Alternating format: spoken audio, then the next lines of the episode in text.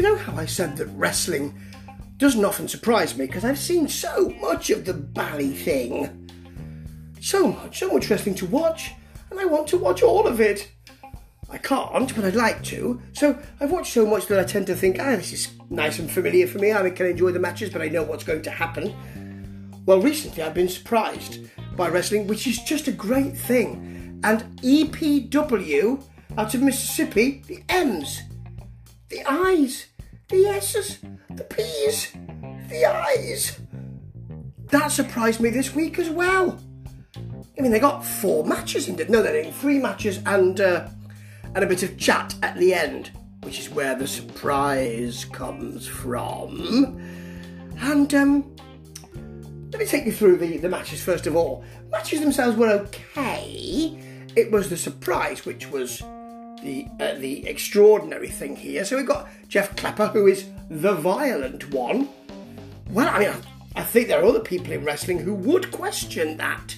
They, they I mean, they they might have a death a death match, no rope, barbed wire, exploding heads match to uh, to get that title. I think, but anyway, I'd like to see that.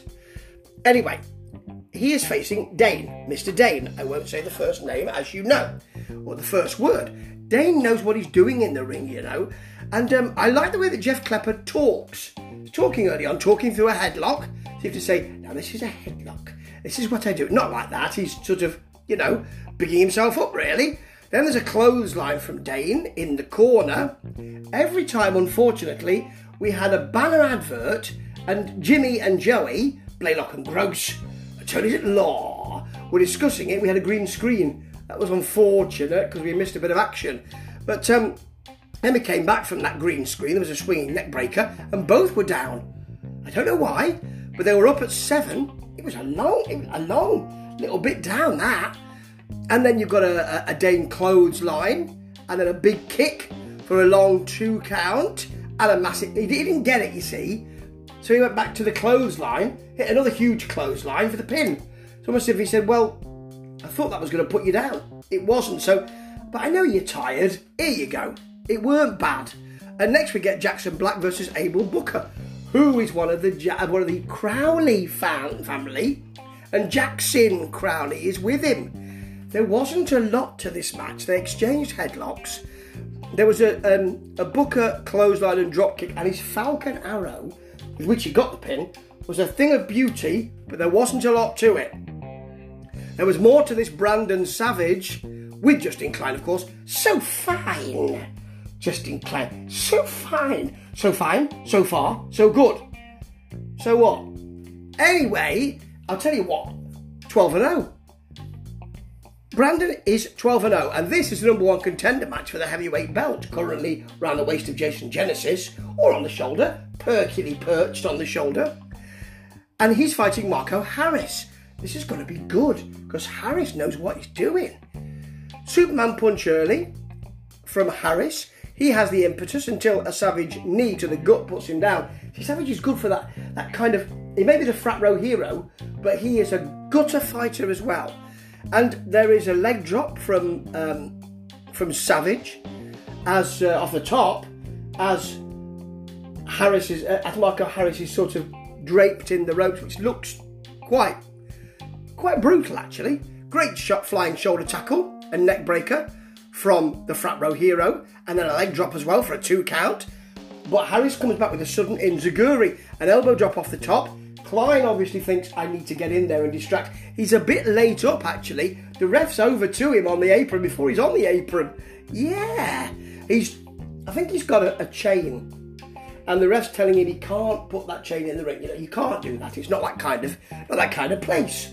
It's like it's like a black tie event or a, you know a tuxedo event. You can't can't come in your jeans and you can't bring a chain here.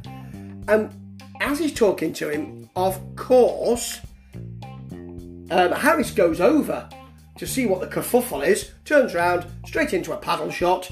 You know, that paddle they take, which is the Phi Delta Kappa frat row thing. And um, the ref didn't see that, turns around and counts the pin. 13 and 0. Will it be unlucky 13 for Brandon Savage? I'm thinking yes. Because I don't think he's going to beat Jason Genesis, but you never know. And here is your main event, really, because Cody James is angry about the man in black who has been bothering him for ages. He wants to see who it is. He calls the man in black out. The man in black comes out, he brutalises him for a bit, only for a second man in black to come out, hit him with an exploder suplex so you know that he knows he's wrestling, unmasks. It's Trace Hunt. Trace Lee Hunt.